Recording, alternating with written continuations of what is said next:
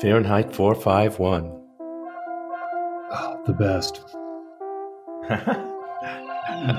Bradley. Uh, I read this book a little differently than than I did the last two times. I, I read through it more for the you know big chunks of the story, and this time I read it very carefully. And each time I found myself drifting away, thinking of something else, but drifting down another paragraph or two without knowing what I read. I would jump back to where I remembered, so I could get everything out of this book, and uh, I liked it. Well, I think that's kind of the beauty of, of reading, right? Um, you know, versus, say, an audio version or you know, watching a show or something. You have these moments to kind of drift by and it doesn't matter. And when you're reading, you have that moment to, to stop and think and revisit something um, and let the mind wander and then come back to the book. Like you're, um, I mean, I think that's part of what he's getting at um, is, is there's a, there's more intellectual engagement with reading, right? As an individual, you have more control over the the process versus just you're more it's more active, right? And, and versus something like the parlor walls that are are uh, you know it's more of a passive reception of those. A moral responsibility to to uh, know what's going on, uh, so that if if a war happens, uh, you know why and when and where, and you have some idea of uh, or some sense. You're not just uh, partying down until the last until the last seconds. However, while I'm on this topic, I want to talk about uh, Captain Beatty, who seemed to be right on with a lot of his ideas and concepts, even though it was in a, a Trumpian kind of way he egged him on. He egged uh, Montag on so that yeah. I think yeah, uh, it was yeah it was uh, death by cop kind of thing. Oh, okay. Hmm. Interesting. But a, a lot of people at that time who had some way of knowing a, a sense through the censorship of the walls and and the society, um, they knew war was coming. They couldn't do anything about it, and they knew that they probably wouldn't live through it. Yeah, it's interesting. I, I don't know if I focused a whole lot on the war part of it. I, I definitely noticed that. I wonder Right. If the the movie completely left it eh, well, yeah, mostly out out of the movie. It just ended uh, a few pages uh, short of of uh, the destruction of the city. I mean, I don't know if the audience could guess that or not, but they certainly didn't see it as as the book described it. it he just drifted off into the community of um, the library. Well, you're talking about the Truffaut film, right? Yes, yes. Yeah, I, I didn't rewatch that for this. Um, I, I, I, I, I can talk about that in a second. But I you've seen it, right? Seen it, yeah, I've seen it a couple times, and it's been um, it's probably been uh, six, seven, you maybe, even eight years since I, I've seen it. But I remembered, you know, that version at the end is a little bit different, where he's they're all walking around through the woods reciting these uh, uh, the, the, the chapters of the book. Yeah, um, he found yeah. the community. Right, right, and and I, I can't remember if there's a, a scene where there's uh, some jets fly by and they blow up the the city um, in the film. You you saying you watched it recently? In the film, in the film, yeah. they blow up the city. Oh, well, in the book, they blow up the city. Yes, in the book they do. I don't remember that happening in the film. Oh, okay, okay. Did hmm. it? Do I remember it wrong? I can't remember. I, I, I, I'm guessing no. Maybe given the time period. Well, I tried. No. But well, I tried. Yeah. Go, go ahead. Go ahead. Well, I I thought there were a lot of references to the war more than um, than I remembered uh, from reading it the last time. So I was kind of I was a little bit surprised. And then when I read some of that stuff that you sent by um, about the time period when this was written, it was written in the time where uh, nuclear war was a thing. And when I was a really little kid, you know about this. We were all taught to um, duck under our um, yeah. desks and cover up. Duck and cover. So, yeah. So I was yeah. uh, on this reading. I, I saw that. Yeah, roll into a curb, you know, to protect yourself from a nuclear attack you know, duck and cover. I remember watching some old propaganda film. I'll have to f- find find that. Uh, I bet it's on. I bet it's on YouTube somewhere. It's just uh, I found that on oh, um, yeah on a VCD in Guangzhou, like back in the day. this random thing, and it was all these old like propaganda, American propaganda videos, and one of them was about the duck and cover campaign. And uh, these people on the street, they would they would Guangzhou. Well, I found I just found this this VCD, not even a DVD, right? This VCD, um, and and it had that. It was it was that was the the video was all these old old kind of propaganda films, and so one was a duck and cover. I just remember people on the street. If there's a nuclear attack, you know, it was like duck and roll into the curb if you're on a street, as if as if being next to the curb would spare you from a, a nuclear attack. Uh, oh my god!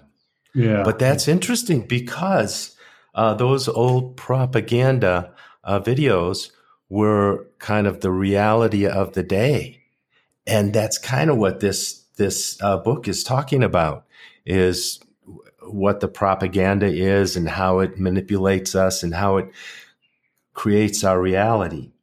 And then we get to that um, what was in um, the Matrix. What was that guy's name who said it's the red pill or the what was it? Blue pill, red, blue? Oh yeah. Um, Is it Nero oh, or something like that? Neo, Trinity, and uh, yeah. No, what's his name? Morpheus. Yeah. Morpheus. Morpheus. Thank you. Yeah.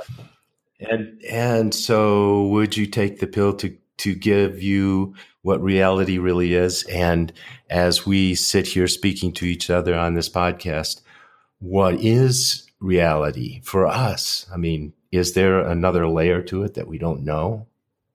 Well, there's a whole whole uh, subculture that's dedicated. I, I think it's a I want to say it's sort of a right wing thing, although I'm not certain about that. Where there's like people being kind of red pilled is the idea. I think there's a whole maybe a subreddit uh, oh. uh, this idea and some YouTube videos where um, it, and it's all about how you know, it's a bit conspiratorial, right? Where uh, people don't really know what's going on, and so they they turn this into a verb of being red pilled, right, from the Matrix to to, to, to, open their eyes. And, and actually relates to the idea of Plato's cave, which comes up, is referenced here. Um, you know, in, in, the you know Pl- Plato's Republic is one of the one of the many illusions uh, referenced, uh, and the idea that we're all you know looking at our shadows and don't really know what's outside of the cave, um, right? And, and, that's the idea you're, you're talking about here. Exactly. Yeah. Only in a much nicer way. Um, so, what kind of cave are we in? Well, I, I, just just to to echo back to the the idea of war that there is this maybe that relate you know if there's a there's a thread here it's about you know one of the things that bradbury was was quite prescient about right and and one of those is the idea of of of a society that is at war but doesn't feel any of the effects is kind of numb to the effects of being at war It's quite extreme here.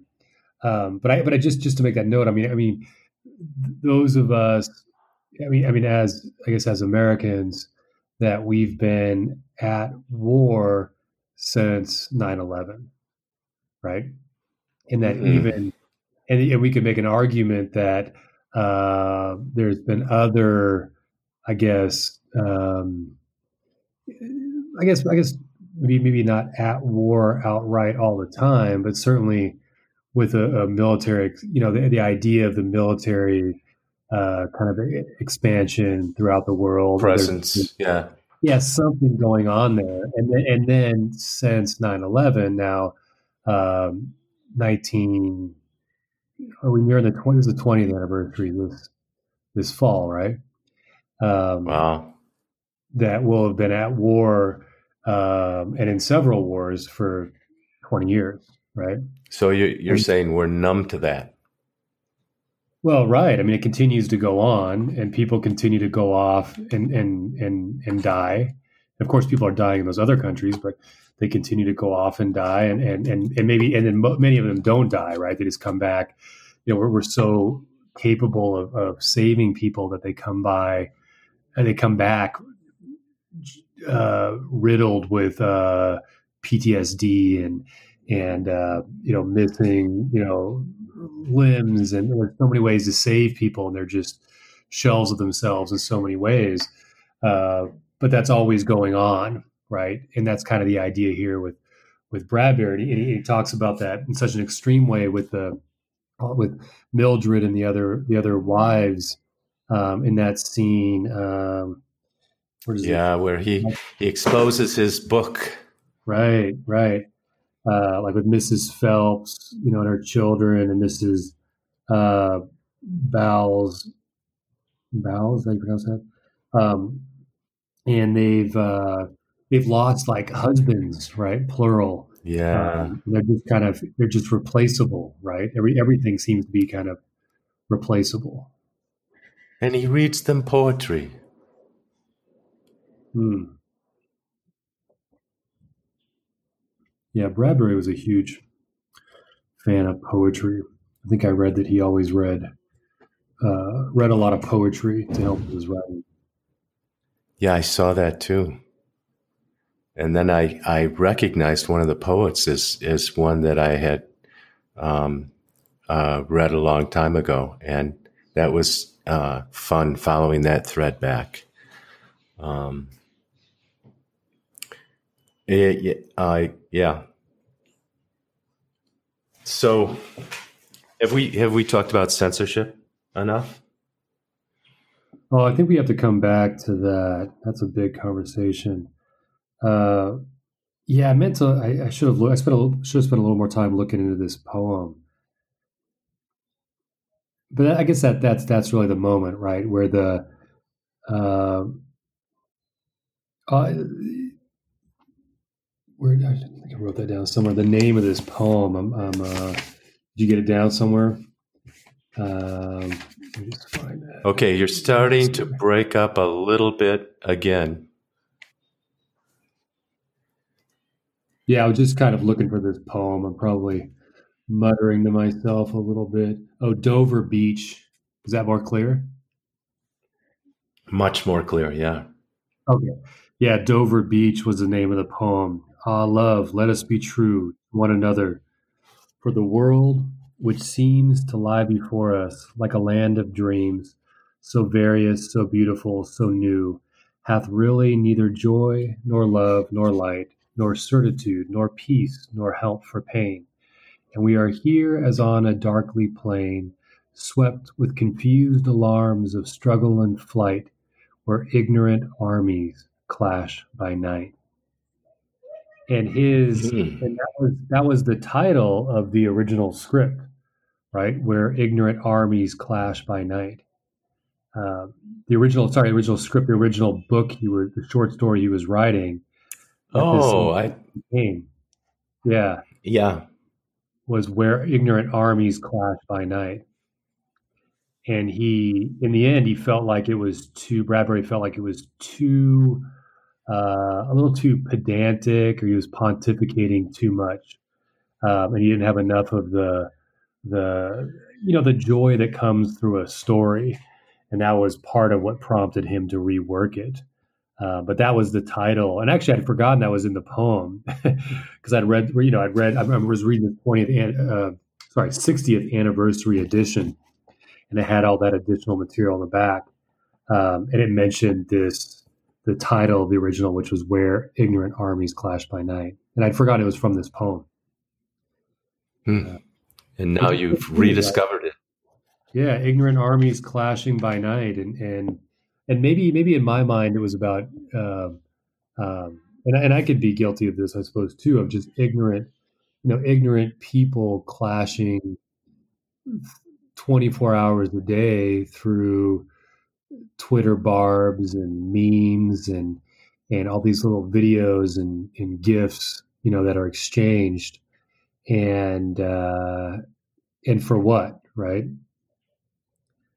Um, right, and uh, Bradbury's prediction uh, comes through uh, one of um, Captain Beatty's uh, rants when he says that uh, after that step of the headline reading uh, with no article to support it comes just headlines and then just words and then maybe just images.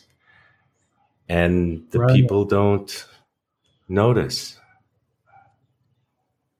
I yeah, thought that was pretty spooky absolutely this had me thinking about I actually started a rereading of it uh, last night uh, which is uh, i don't know if you've ever read amusing ourselves to death no um, yeah, definitely worth a revisit. Amusing ourselves to death, uh, which is which is um, just spacing out on the author. Um,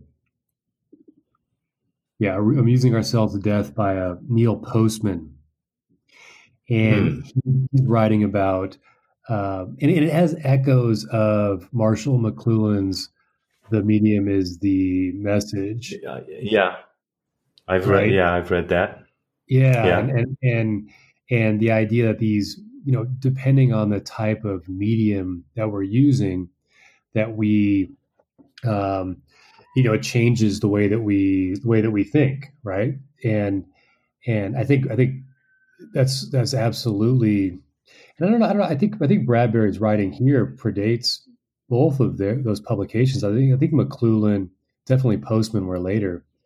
Um, in that um, but he, he, what what Bradbury's talking about. Well, here's here's a, one of the quotes I, I, really like from it is the there's a couple there's a couple lines where he's got um, speed up the film. This is also from a Beatty a Beatty speech. Uh, the first one. So this is when uh, uh, Montag is is feigning sickness just after. Uh-huh the woman has committed suicide through self-immolation and and yeah. Beatty arrives at their the their their house at at, at uh, Mont uh, Guy and Mildred Montag's home, and yeah, maybe I can just you can uh, humor me to read a bit of this. I I, I just love. I, I absolutely love the exchanges with Beatty. I think he's one of the just a, a brilliant villain, and, and in the best yeah. sense of of a uh, the best villains are always those that have right a, a charisma, kind of a, a, there's a likability or a charm to them, right? I mean, I mean, this is the the, yeah. the, the devil, right? As a character, right? That the devil would be good looking and charming and and, and, and you in some way, right? I mean, he's I mean, he's he's devilish, right? Um, yeah. Says, What's his job? Yeah. Uh, so yeah, when did it all start? You ask. This job of ours, how did it come about? Well, I'd say it really got started around about a thing called the Civil War, and, and I think there's all these different, you know, these terms that we hear now that that make us think of, you know, are we also in a bit of a certainly in sort of a cultural civil civil war these days in, in the U.S. Even though our book, our rule book, claims it was founded earlier, the fact is we didn't get along well until photography came into its own. Then motion pictures in the early 20th century, radio, television, things began to have mass, right? So this is this, this whole mass media. And because they had mass, they became simpler. And I can't help when I'm listening. I mean, this is so, man, if Bradbury had been, you know, I mean, I mean really had been, I guess, alive during this time of, of, of meme culture, right? There's always been memes to some degree, right? But especially today, I just can't, it's just, it screams and that's well, what I'm, that's, I'm using dangerous, racist. Yeah. Right. Um, once books appealed to a few people here, there, everywhere, they could afford to be different. The world was roomy, but then the world got full of eyes and elbows and mouths, double, triple, quadruple population. Films and radios, magazines, books leveled down to a sort of paste pudding norm yeah, I think and, and with the you know picture a 19th century man with his horse, his dog, cart, slow motion. Then in the 20th century, speed up your camera, books cut shorter, condensations, digest, tabloids. Everything boils down to the gag, the snap ending. Classics cut to 15 minute radio shows, then cut again to, to, to fill a two minute book column, winding up at last a 10 or 12 line dictionary resume. I exaggerate, of course. The dictionaries were for reference but many were those whose sole knowledge of Hamlet, you know the title certainly Montag, is probably only a faint rumor of a title to you, Mrs. Montag, whose sole knowledge, as I say, of Hamlet was a one page digest in a book that claimed, Now at last you can read all the classics, keep up with your neighbors, do you see? Of, out of the nursery into college and back to the nursery, there is your intellectual pattern for the past five centuries or so. Just a bit more here. Speed up the film, Montag. I love these terms here. Montag, Montag, quick, click, pick. I mean, P I C, pick. How does he write that in this time period? Click, pick, look, I, now, flick. You know, do you hear flicker, right? Flick, mm-hmm. here, there, swift pace, up, down, in, out, why, how, who, what, where, a, uh, bang, smack, wallop, bing, I always wonder if Bing is from this, you know, Microsoft Bing.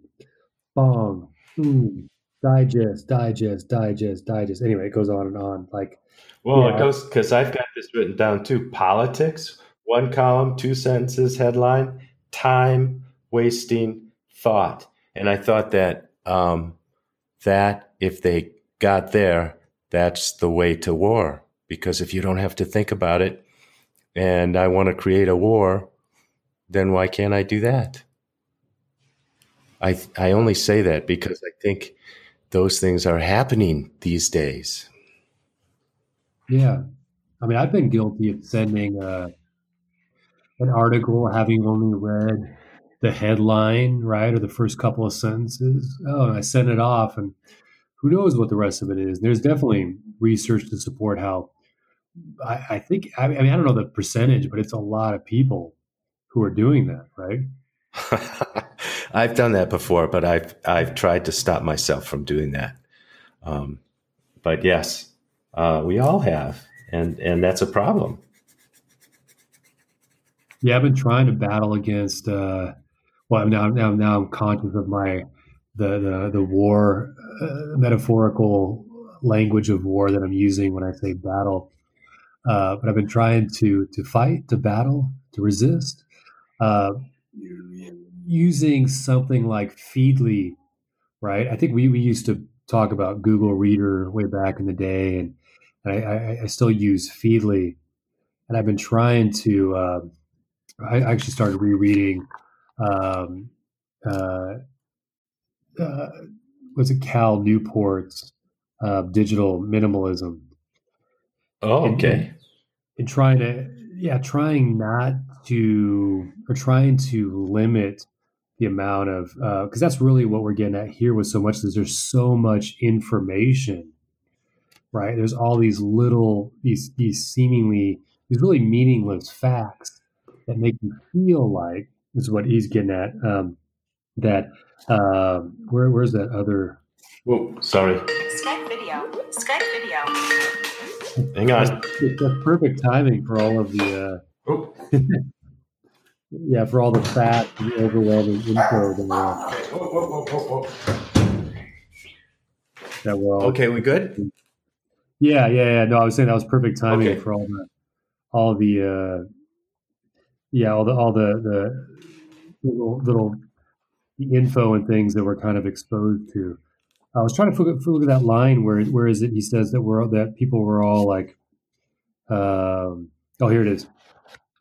Um, yeah, a little bit later in that same scene, he says, "Give people contests they win by remembering uh, the words to more popular songs or the names of state capitals, or how much corn Iowa grew last year. Cram them full of non-combustible data. Chalk them so damned full of facts they feel stuffed, but absolutely brilliant with information. Then they'll feel they'll, they're thinking. They'll get a sense of motion." Uh, without moving, and they'll be happy because facts of that sort don't change. Give them, don't give them any slippery stuff like philosophy or sociology to tie things up with. That way lies melancholy. Any man who can take a TV wall apart and put it back together again, and most men can nowadays, is happier than any man who tries to slide, rule, measure, and equate the universe which just won't be measured or equated without making man feel bestial and lonely. And and I know I've tried it. To hell with it.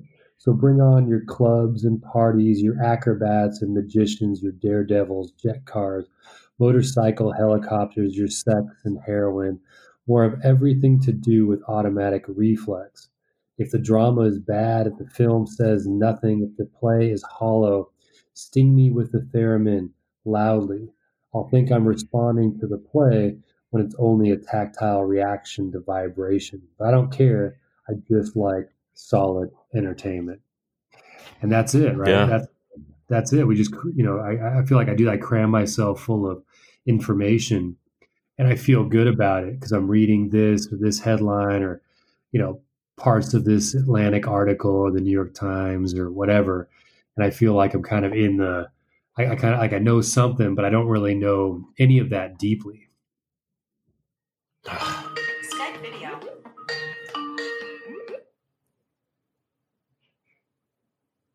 that that can be our intro for this one. Just get that Skype video coming in as in the middle of conversation. Um, I thought that. Yeah. I, I, I thought that uh, in that same rant when he said loneliness, um, that mm. uh, knowledge uh, or too much knowledge creates loneliness uh, is is uh, is true, but then on the other hand, uh, Mildred uh, has her own loneliness and takes too many sleeping pills so that it has to be sucked out by the the snake. That um, oh, that wonderful description about taking the contents of her stomach uh, and sucking it out and then putting in new blood and the guy smoking cigarettes over, you know, this, these, this pumping machine. Thought it was, was wonderful. Amazing scene. Yeah. The eye that sees, but doesn't see. Right. Yeah. And loneliness. So, uh, um, so we're humans. We can't get away from loneliness. Okay. Take can take it. You can edit it out.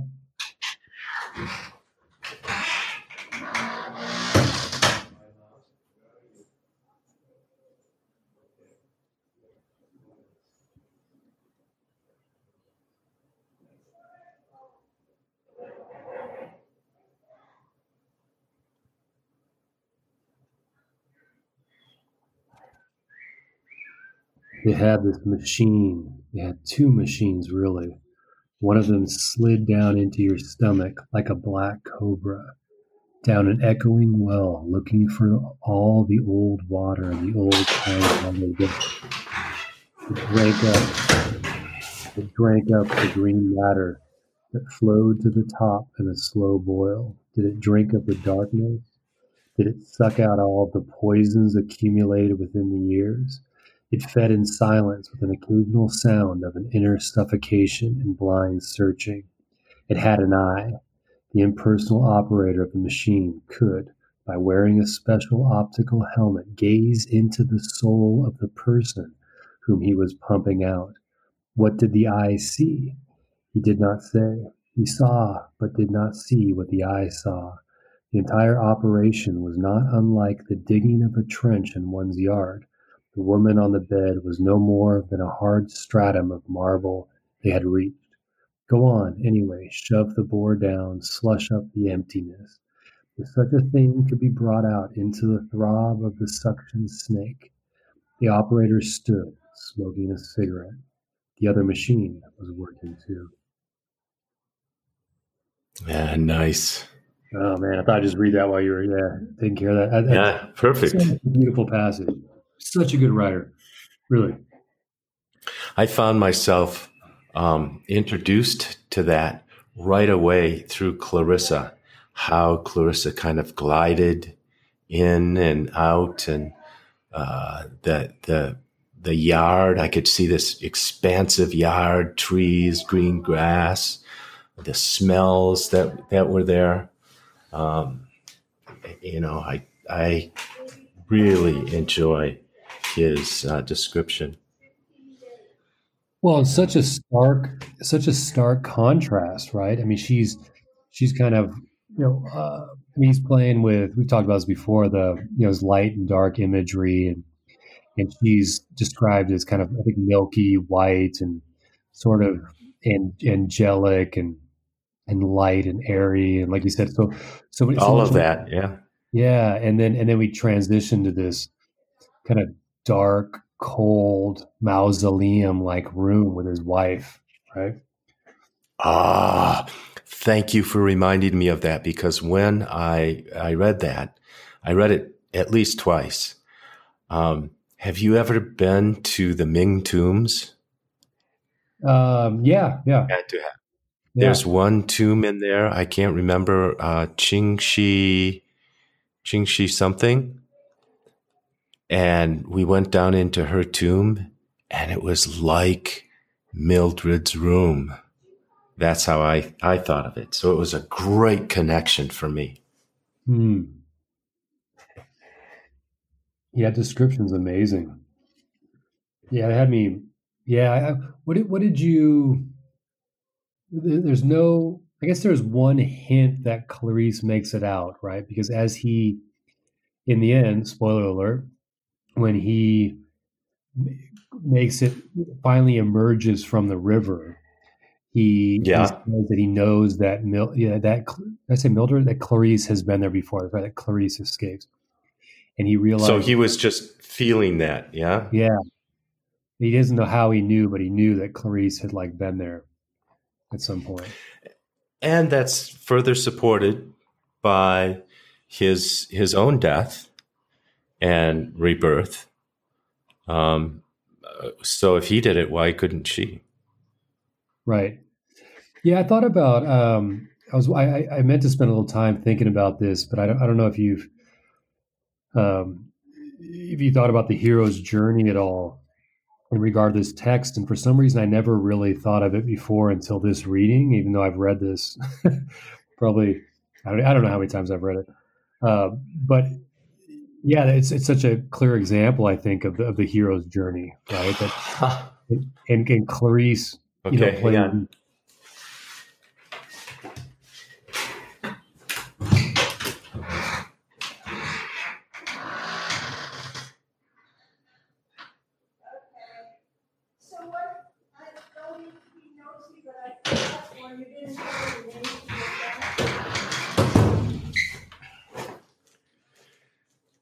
know, when technology kind of sneaks into your life and you don't even know it's there, I gave my daughter's been trying to call. And so I gave my phone to Rod, and she has her own phone. But that last one rang from my desktop computer uh, because really? Skype is on. Skype is always on, and I oh. just forget to turn it off. So I'm doing that right now. Oh. It's yeah, one of those really sticky ones. No, I mean I'm being funny here, but I, I I, in all seriousness, I, I, think it's totally appropriate that that a conversation about Fahrenheit 451 would include many many of the ways in which technology prevents us from, from getting deep into a conversation, right?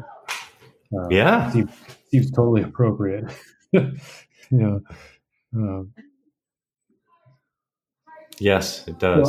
Well, with the hero's journey, I was I was thinking maybe that does Clarice represent sort of a, a herald like figure that she uh, you know she she kind of motivates the the hero uh, and challenges him and helps uh, I mean I mean obviously the meeting of her is sort of the inciting incident as well. But is she sort of the the herald like figure that that uh, yeah announces the, the the the change that's to come? That she becomes his his sort of inner voice. Um, of course, we we uh, we we have to we have to believe that. Um, uh, you know, even if he's hallucinating the whole thing. Um, no, I, I really enjoyed the uh, character of Clarice. Hmm. I hope we all have a Clarice hidden away deep inside, or maybe not deep inside, and maybe not so hidden either. Yeah, or maybe some Clar- Clarisses in our lives, right? So uh, honestly, honestly, I think Montag, Clarice, um, Faber, I don't know about Mildred, um, are all the same same you know character. They seem to me just just different, you know, just different conversations uh, leading uh, Guy Montag along the way. Yeah, Faber plays a a mentor like figure, right? Is he the sort of the Obi Wan Kenobi of this of this story? The the book of knowledge. The you, you know, yes, I need to know more. Um, those kinds of moments. Yeah, he yes, he he is.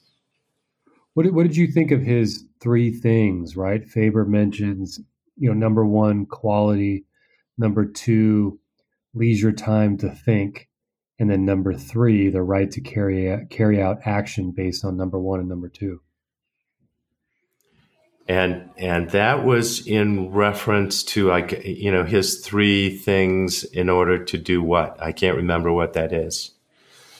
Well, what started that? Yeah, I think it was to to live a meaningful existence. Why am I here? Kind of thing. Why am I doing this? What is it? You know, what's I threw away my whole life. You know, Guy Montag's saying, uh, and why did I do that? And Faber's trying to say those those three things.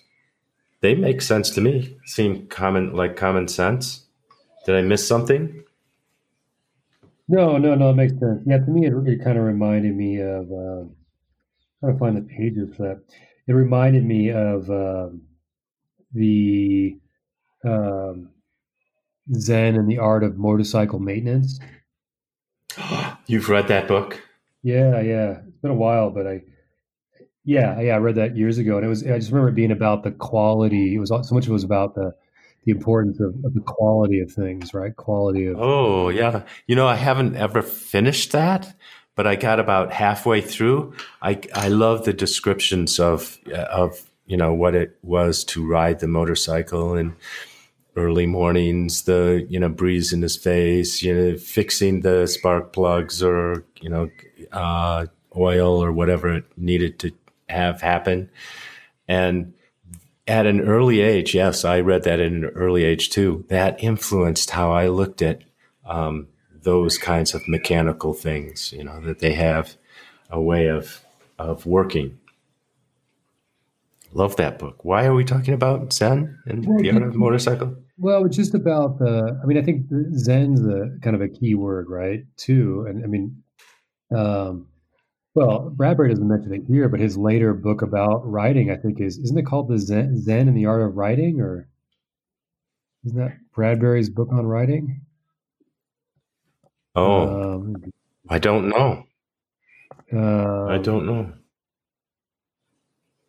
But I, but I, I think the idea of, of, of things, of, of, each thing having kind of quality and, and being able to, uh, you know, recognize, you know, be, kind of enjoy the moment and the, yeah, Zen, Zen in the Art of Writing by Ray Bradbury. That wow.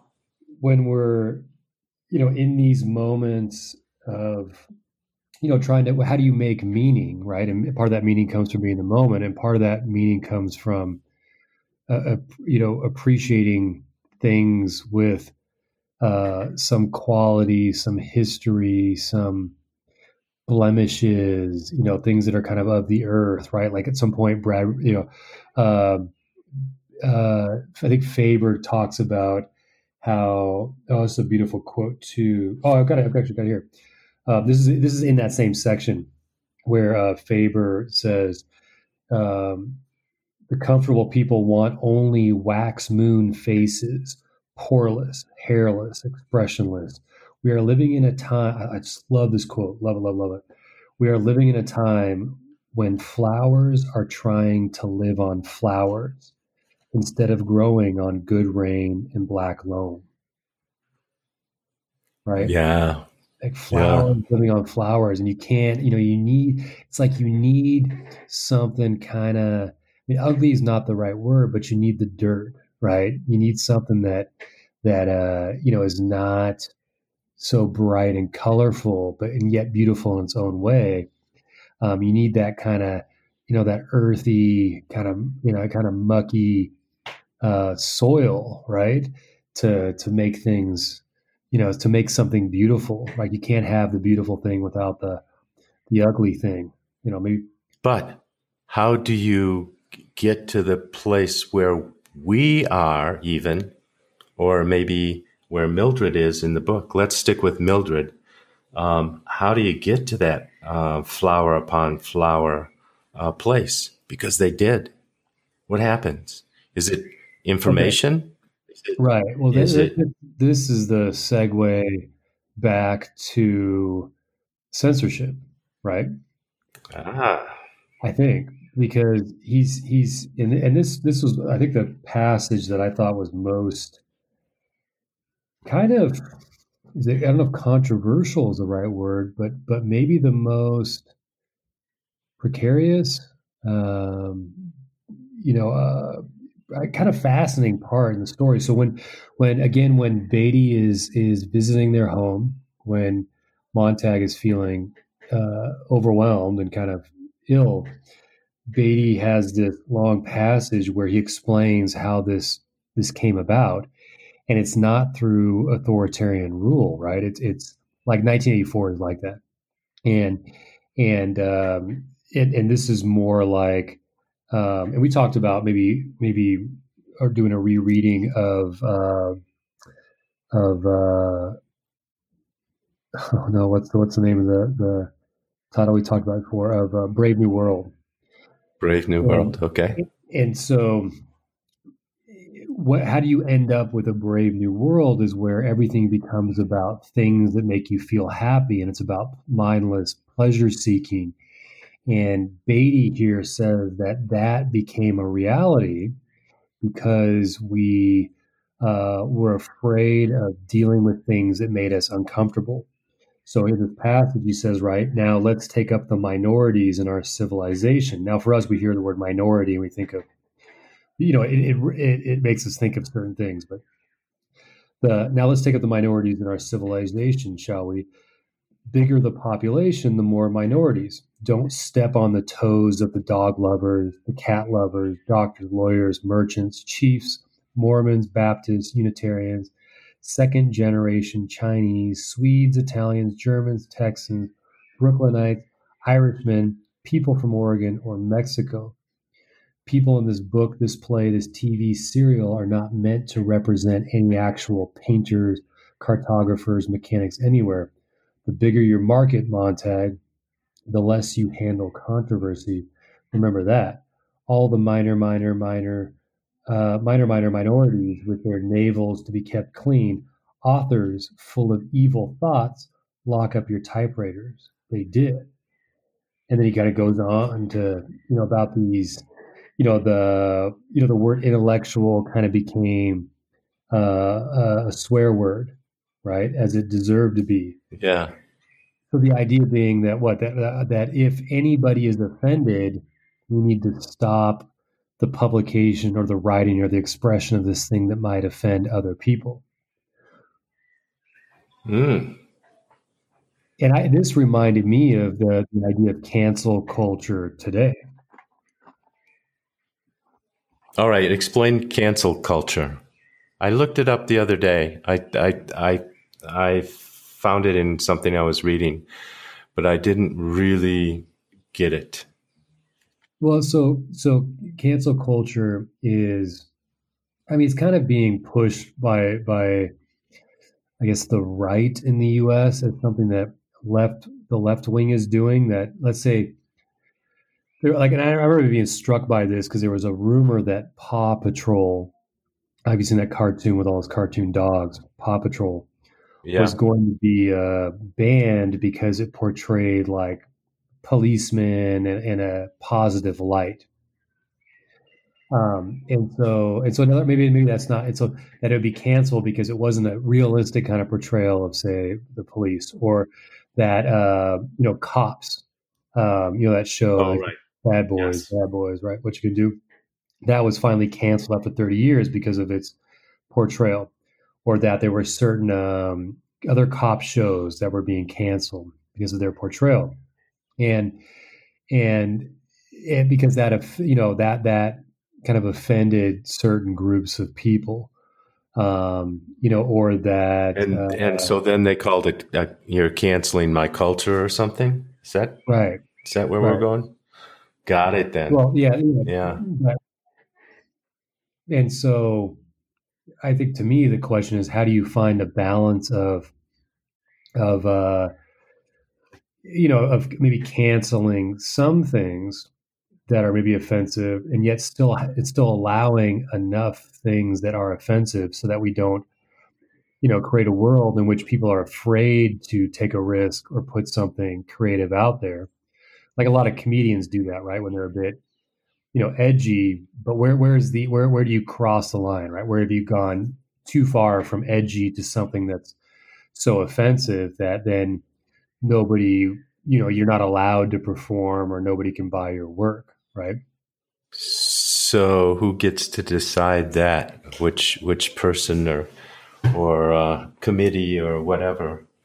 Well, he talked about the tyranny of the majority, right? So mm-hmm. if you have a, a majority of people who don't like something, then they may censor that, right? If, it, if, it's, if, it's, if it's offensive to the majority, then maybe we can't have that. Is is the is the fear? Yeah.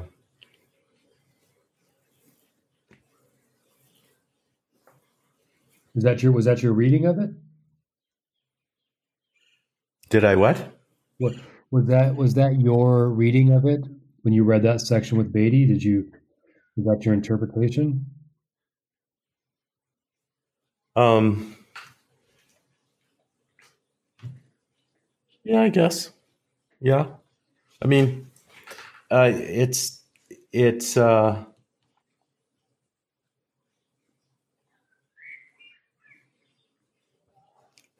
it's all through the book, and um, the the thing is, when I when I think of censorship, um, I would think of it bef- before I went to China. I would think of it in terms of a book like uh, Fahrenheit 451. Since living in China, um, when I see the word censorship, I, I think of China and what and and what happened to me. But in this case of this book, if you think of the of the the peasants out in the in the country and what they get to watch on TV is is very very different and more in line of Fahrenheit 451 I think. Well, what do you think? Yeah. Well, yeah, I think a lot of the people there, but not just there. I mean, everywhere, they just don't care because what they care about is is access to TikTok, right, or or Netflix, and or something, you know, or endless YouTube videos where they they uh, there's so much mindless entertainment out there that that that makes people feel good. And if they can just feel good for as much time as possible then people don't have to deal with um, you know the ideas uh, and questions that make them uncomfortable. And so in the end people don't want uh, they don't they don't want to deal with the things that are that are controversial and and that make you uncomfortable and that may be threatening. And so we like just, censoring ourselves.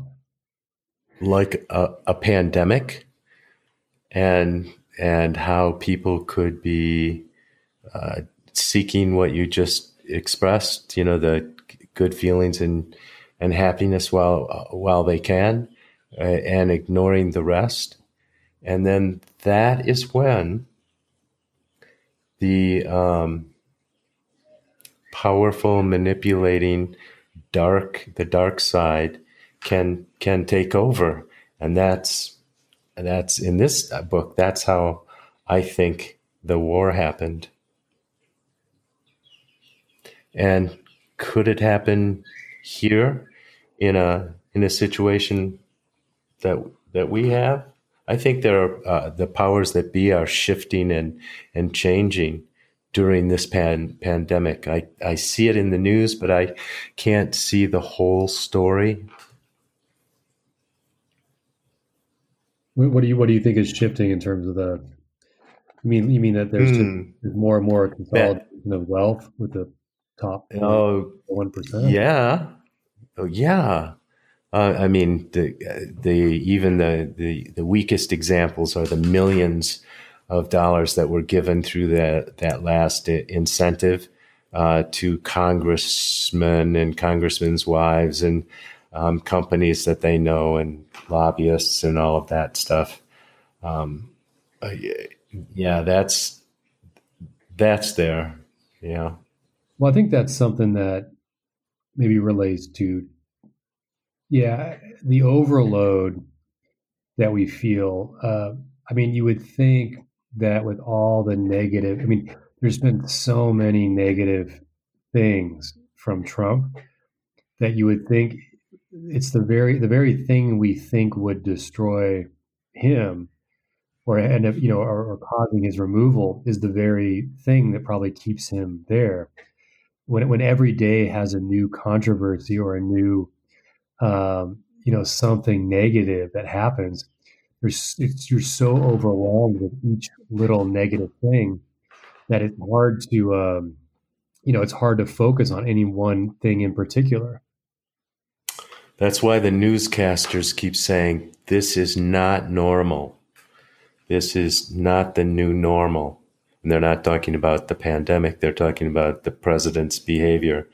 And and then we get uh, immune to it, and it's it's okay until we go to the next crisis. Yes, every Friday night has some kind of crisis, right? Oh, oh, and on my on my notes, I I have in the story Fahrenheit four five one uh, bullies, and I think uh, Cap Captain Beatty was the you know the uh, the face of the uh, bully of the of the government, and that you know he was the um, Kellyanne of, uh, of of that time period. Yeah, yeah, I can see that. Right. Um, yeah, somebody who can um, manipulate words and argue different sides, and in the end, none of it really makes sense. Holy smokes. I think I think you described these those two characters perfectly. Hmm. Yeah, that's a scary thought. Well, and I think the you know, and part of that is you know when you're saying it's like the government, like I don't even know if Beatty is like a a real. I mean, you don't even get the sense he really necessarily cares about any of that. Like he doesn't even the argument he's making about it being a, a good thing, right? That we're keeping people happy. He doesn't care about that. He's just, he's just, it's almost a, a, a game, right? It's just a, just something that he, he, he well, he's, part, part of this, and I wasn't sure how to phrase the question, but I, I, Bradbury has a, he has quite a few throughout his work, his body of work. There's a lot of references to um, carnivals. Um, and I, I, was I was starting to think about that a bit more, but I thought the the idea of the carnival, the white clown, the you know, it's the entertainment and and it's it's you know the the Beatty character or a Kellyanne Conway. I mean, they're almost like they're just characters in a in a carnival, right? That they're not yeah. even. It, it's it's just a show, right? There's nothing it's, ah, uh, but but if you can look behind the curtains of the show, maybe then you then you get the true reality. But behind the curtains, aren't they all just like smoking and laughing and having drinks with each other? You know? Yeah, I don't know. I mean, I mean Kellyanne Conway. Nobody's goes, nobody's yeah. shown me behind the curtain before. I want to see. Right. Yeah, we're, we're not in the room where it happened. Yeah. Yeah. All right, we we have not discussed this this character, uh, which is also a device, which we we talk about yeah. in science fiction, and this was one of the main devices in in the story, and it was hideous. The Hound. Yeah. Yeah. Has all those those features of a of of a, a very very vicious dog, big vicious dog that strikes fear into everybody's heart. But then it's mechanical and it and its senses uh, its senses are you know heightened to extreme and and it has a lethal uh, a bite. So like a snake. Oh, like a snake. Yeah, full of venom. Yeah, which huh. which built tension in this story the whole way through. Yeah, Harold Bloom, uh, Harold Bloom, he he said that was one of his uh, plot coups. That this this was Yeah, he didn't he, he he loved the ideas of it. and he was a fan of the novel, but he I think I, I think I may have sent that to you, but he didn't. Um, he you know didn't praise the writing maybe that much but really loved this this particular plot device. Thought that was such a great a great moment um, you know the great great inclusion of the hound. Um, yeah I, lo- I, lo- I, love the idea of the hound. It's like that uh, i meant to look that up that, that black mirror episode. Did you, did you see that one where they have the those uh, those hounds. No, I don't. Oh, I must have. I, I think season, uh, season five. Oh, but uh, the movies are full of these kind of references to uh, lethal mechanical animals. Yeah, season season four, episode five, Metalhead for Black Mirror. Uh, Oh, you got to go watch. Yeah, if you if you happen to miss that one. Uh, okay. It's not it's not one of the most highly rated ones, but I really I really enjoyed it just because of uh, it made me think of this novel, and there's this this season uh, four season four episode five. Yeah, metalhead. Okay, got it. Uh, yeah, it, you know when you were talking about it before, it made me think of I never really thought of the hound metaphorically or I guess symbolically in the sense that now that now for some reason I'm thinking of Animal Farm uh, or you know the idea of you know what what are the dogs or the hounds the enforcers right for these these uh, uh, kind of fascist figures Right. Perfect segue into what I had in my notes uh, about how uh, police forces can be funded and um, uh, allowed to go to extremes, especially with certain groups of people. And it fits perfectly into what's happening today with with um, everything and Black Lives Matter. Yeah, the militarization of the police. Absolutely. Well, just the persecution of the other. I mean, this is a novel full of it doesn't really specify race, I think, other than Clarice, right? She's described as white. No one else, no one else, there's no explicit, I think, that I remember any description of, say, race. But certainly, you know, it deals with the idea of the other and the persecution of the other, and that if you're just strange, right? If you're just a, a pedestrian, right, walking down the road, if you're just yeah. unusual in some way, that that that people are people are and, and maybe should be I mean, that's not Bradbury's argument, obviously, but that from from Beatty, from that uh, Mildred and Beatty and that group's perspective, that if you're different, then you're something to be suspicious of. Exactly. Yeah, exactly. And people people are threatened by what they don't, you know, what's different and what they don't understand.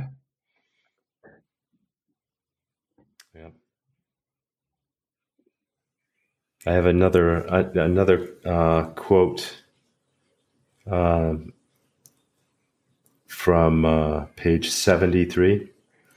Um, I th- I think this is Faber. Let me let me look. Did you ever read that 60th anniversary one? What's that? Did you read the 60th anniversary copy or a different one? Oh, um, oh, it must be a different. Not the 60th. Yeah, not the 60th anniversary. This one. Uh, copyright 1953. No, here, eighth printing. This is this book was in 60, 1967. So yeah. Um, hmm.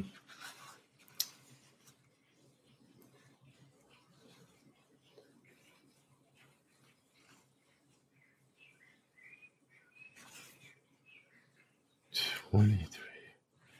Hang on.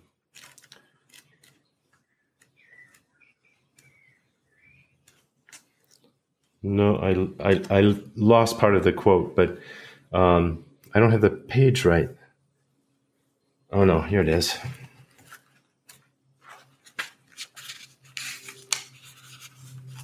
Um, I think, yeah, you just you just read uh, from part of this.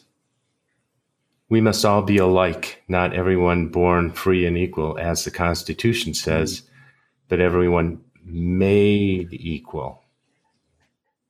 Right. So, how do you make people equal? Yeah. Right. That's the that's the struggle I think we're in right now and that we can't we're not able to really explore in a way that's kind of that's that's has a long term solution, right? I, I, don't I don't think we're really addressing systematic issues, right? So on, on the on the right, people would say, um, well, let's say on the on the left, you know, and I know there's all there's all kinds of in between, right? But, but the kind of general argument on the left, people would say there should be more minorities represented in in say film, right? Or or in in cultural works. And the and the right would say, or let's say represented in some business, right? So that if you have um, you know, somebody has a podcast, it shouldn't just be uh, necessarily a couple of uh, you know white guys. You know, there should be a woman or there should be person of color represented. And the right would say, well, no, it, it, you shouldn't force that in there. It should be, it should be, uh, you know, the person with, say, the best qualifications, or just should, you shouldn't force it, right? And so, you know, what, what's the what's the compromise there, right? How do you give more opportunities for for people in different groups without just saying we're going to have you know, 50%, you know, on some board for some, you know, uh, company that you would have 50% women or 50% men, right? Like that's, that's kind of a, I think that's a problematic approach to just say it's going to be 50%. Um, but at the same time, there's a problem with not, with when you have obviously so many uh, or so few, let's say, uh, women or people of color kind of represented. You know what I mean? Yeah, so, I but, do. But I do. It's more of a systematic issue, right? You, you couldn't just say tomorrow we're going to change all that by by you know ma- you know making it so that you have to have say fifty percent. Uh, See, I, I I kind of agree with that. My idea is to go even one step beyond that and be a a, a, a, a group, a government, a corporation so powerful that they can shift the focus of of the of the nation or world um, to make more people equal.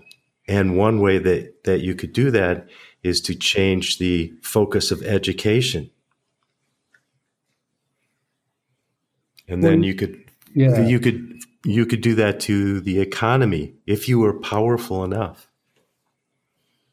Right. Well, how to how to yeah how to do things early enough so that you know by the time it just needs to happen. I mean, the, starts with like early. The, yeah. the one percent isn't going to be affected anyway. They they would you know they'll you know go on forever like um, what what did um, oh, lost that reference. Um, but but uh, the one percent will go on forever without really noticing that there are shifts in the other classes and equalizing or not equalizing. They they would notice if there was chaos in it, then that chaos affected them. So they don't want that. Yeah, Yeah, I don't. I don't think I have the solution. I mean, I think generally the solution, in my mind, tends to come back to education. But that that I mean, that's a whole can of worms in itself. With yeah, who gets who gets opportunities? Who uh, you know? I mean, so yeah. much. Yeah, is about um, you know. I mean, so many so many challenges, and, and Beatty references this too of getting getting you know why did they try to get children early and earlier, right? He says to get them, um, you know, they kept making ed, you know offering sort of education uh, earlier and earlier, almost to like indoctrinate them um, from an earlier age. Uh, yeah, perfect and because this has to go on for generations and then it finally gets to a point where that kind of mani- manipulation that kind of structure doesn't hold up anymore and then uh, there, the chaos meets the the one percent, I suppose, and that you know that that could create a war, that could create a a famine, that could you know that kind of stuff. It's happened before. Well, I mean, at some point, you know, at what point, when do people really start to, you know, when do the masses start to revolt? I mean, what, what would I know? They'd, they'd yeah, to, when does that happen? Well, they'd have to they'd have to run out of pharmaceuticals, and yes, run out of uh, Wi-Fi, electricity. Yeah, Wi-Fi. Turn off the Wi-Fi. To, it'd be hard to connect without Wi-Fi. They'd have to run out of um, mindless entertainment, right? Uh, I, our Wi-Fi went out the other day for most of the day. I I didn't know what to do, so I took a nap. so no rev- no revolution, yeah.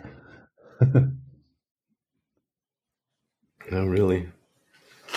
Hmm. All right, I have I if if if we're run out of stuff, I have one thing that I uh, maybe two things that I have to I have to say toward the end of our our podcast. All right.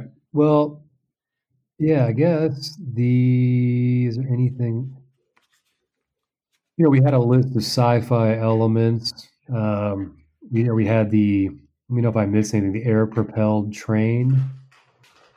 I think there were I remember yes.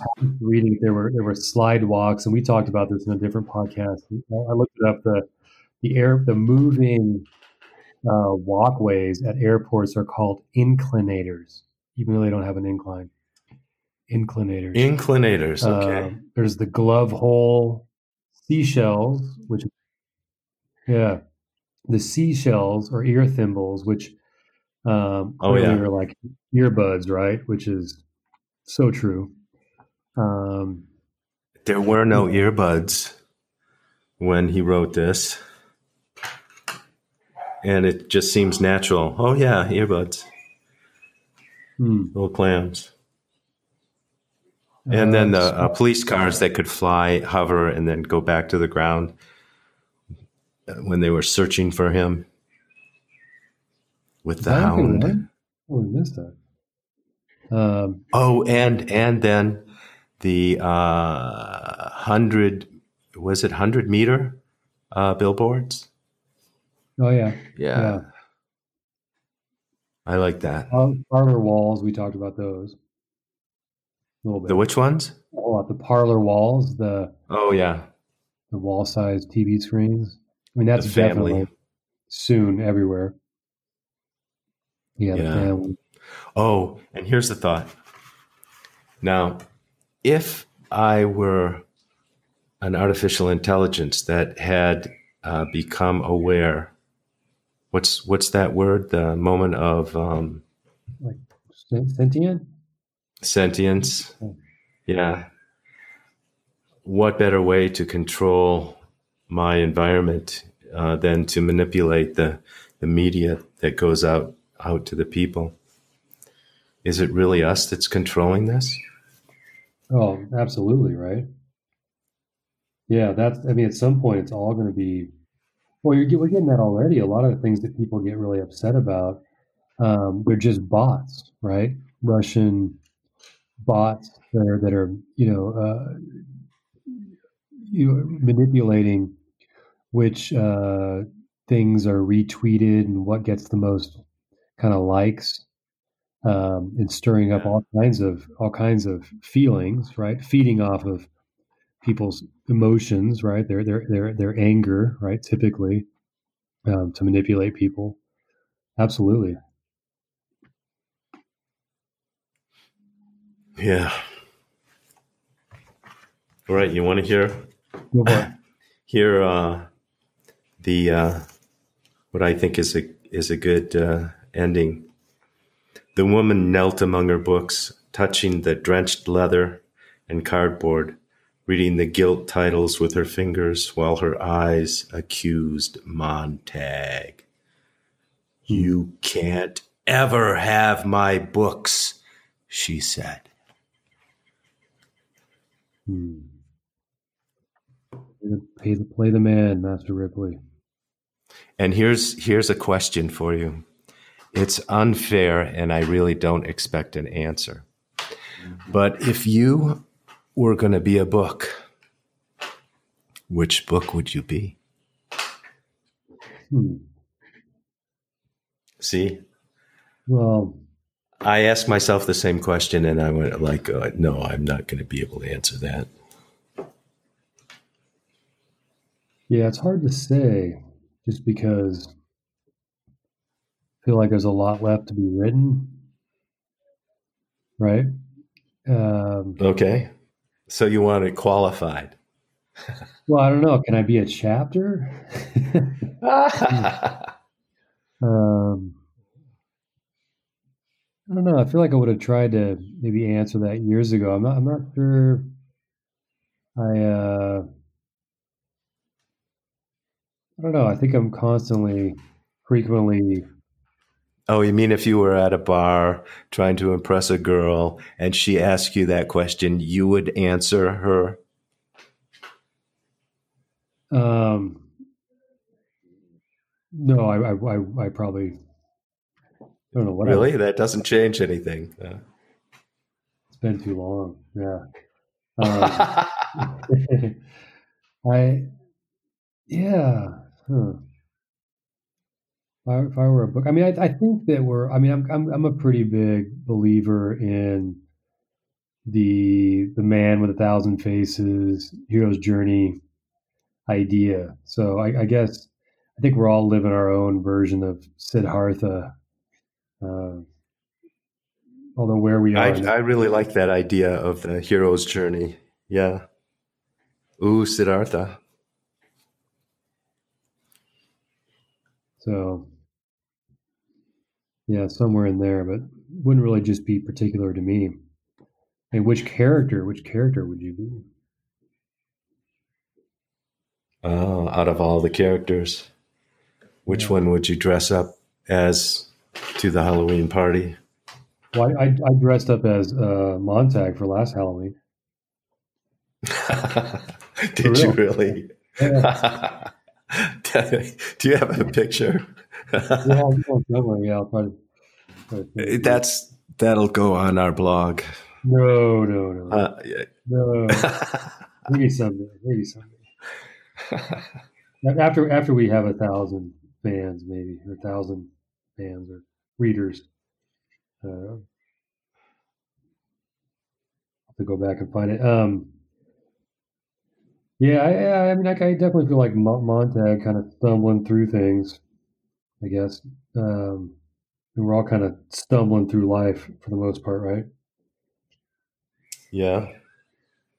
So, so Montag had his in this in this story had his wake up moment.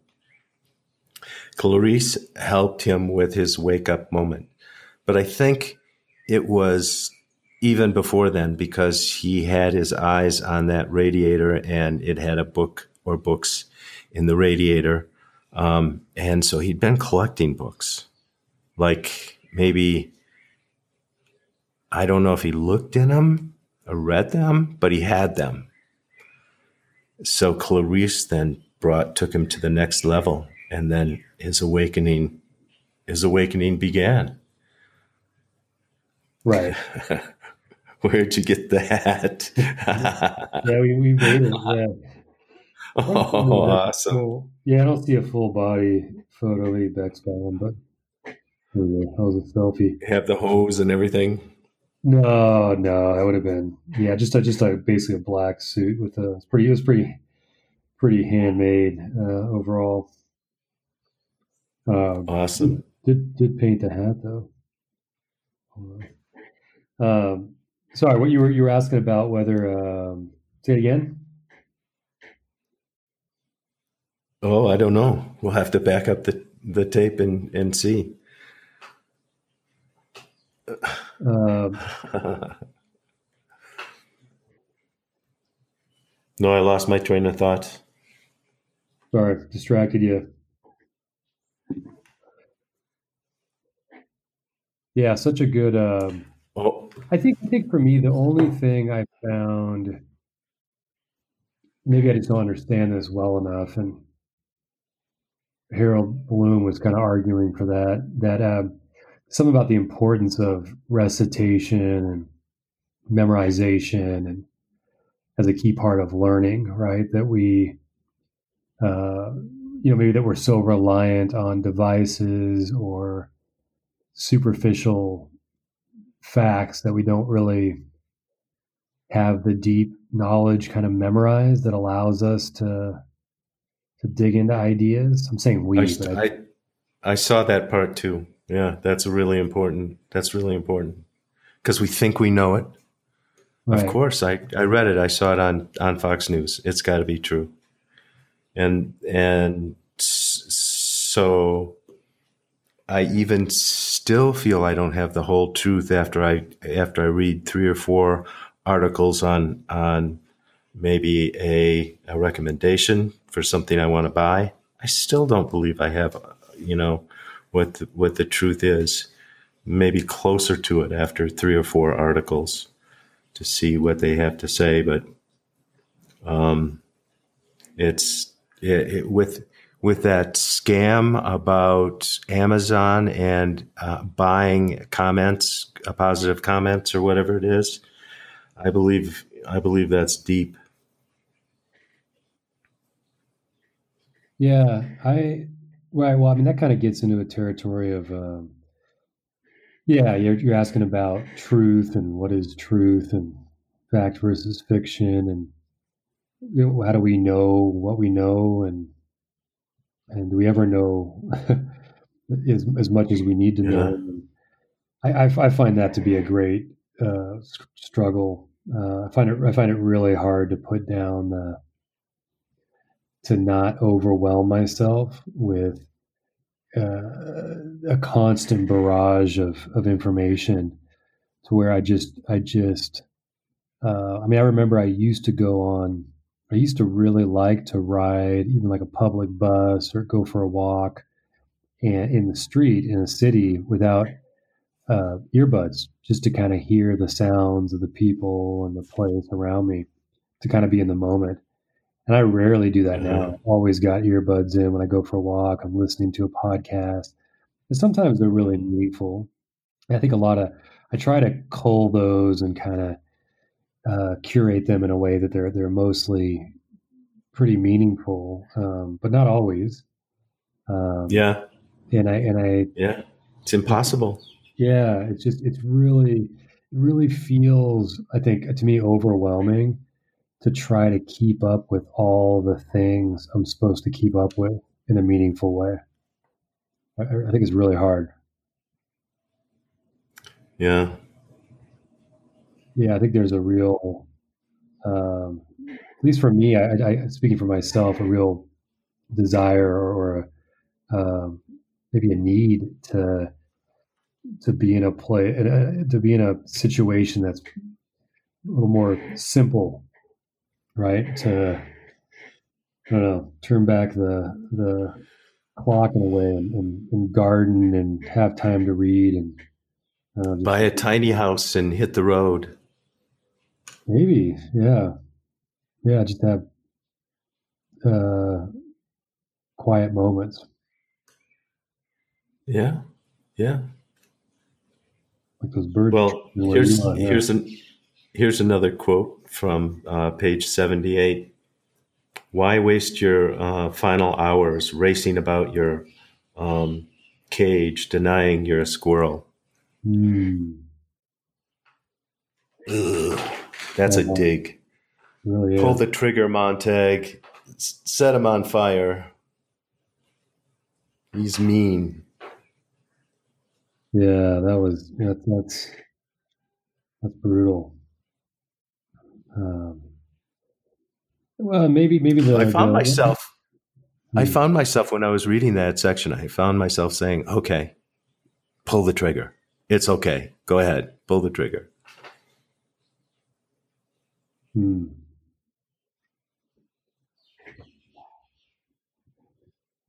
Yeah, I think the solution there. What, what's the solution that Bradbury offers? Is to join a a tribe, right?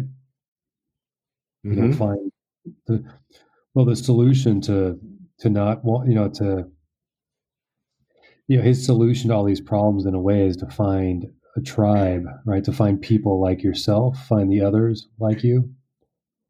And he's really interested in in discovering what why it is that he did what he did. He's still not sure.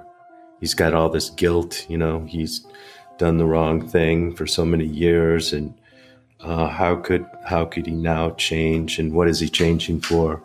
All of those all of those feelings. Is that is that courage? Yeah. I mean, it's, well, that's a good question, right? I mean, he's. I think that gets in the question. I mean, I think you don't have to. You can be a reluctant hero, right, and still be a hero, or at least in the Greek kind of tragic sense of it. he could he can be a reluctant hero. Um, I mean, yeah, Luke Skywalker is a reluctant hero, right? Yeah, that's right. I like that reference. Keep yeah. it in the sci-fi world. Hmm. Yeah, we sure, sure read a lot of uh, quite an array at this point. I'm, I'm proud of us. I'm proud of us. It's a good it's a good list. Yeah, I think so too. Well, speaking of which, should we should we are we going to go with uh, I don't know I don't know I guess any any kind of last thoughts there. I feel like I, I I always feel like there's you know more to say or kind of solve, but I what a great read, Fahrenheit. Yeah, it it really is. It uh, hit all all of the buttons for me. Yeah, I, I, I really enjoyed it. Flew through that. I, I, I really, I think that's one of the things I appreciate is his. Um, I think he writes with a lot of joy, right? Like you can kind of feel that there's there's a youthful quality to the writing and a, and a, and a joy and a rhythm that that uh, I, yeah, I, I, find very kind of it, it, it, sort of nostalgic or kind of brings me back to a time of my own youth. Right? There's a yeah, there's just always yeah something kind of like this. I don't know, childlike. Uh, um, describe it. I feel like it's you, you know it, it reads like a like a like a like a child um, I don't know running through the hallway or something. oh, I I totally agree, and and for me, I think it took me to a uh, a higher level of understanding the you know the way things work, or you know getting to that reality that you know, Bradbury maybe can see or sees better than me. Um, so I, I always enjoy that. Hmm.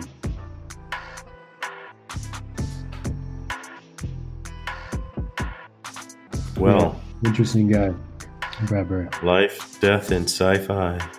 Life, death, sci-fi. No and. So what are we thinking uh, next? Are we going to go with the? Uh, you know, we talked about looking at trying to look at a uh, you know, probably the I think the most famous African American sci-fi writer. I'm looking at a list. Well, I think we talked about Octavia Butler. She's kind of the. Uh, yeah, she's on here. Yeah, I I've never. Uh, Parable of the Sower. Yeah, that's that's the one. I think that deals with. Um, you know, it's a, I think I think it's a dystopian thing, and it deals with um, uh, immigration, like kind of issues uh, that.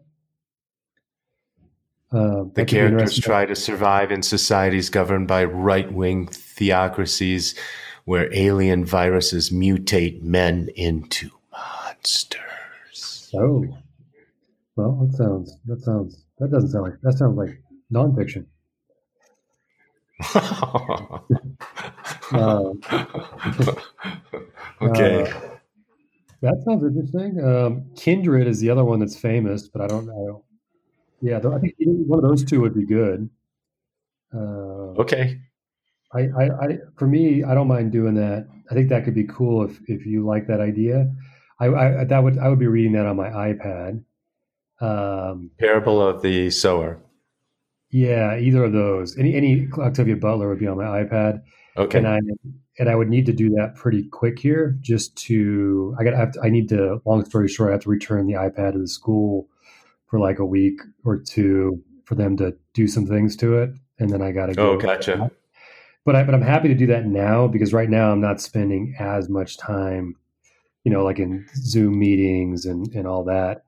Um, and then I have I have a bunch of hard copies, and then maybe if, if, if you're okay with that, we could revert back to hard copies for a few of these, just just so I can. It helps break up the oh, screen, screen time. Yeah. yeah. I I uh, um, read Fahrenheit 451 hard copy. Loved it. Oh yeah. Um, it's full of stickies.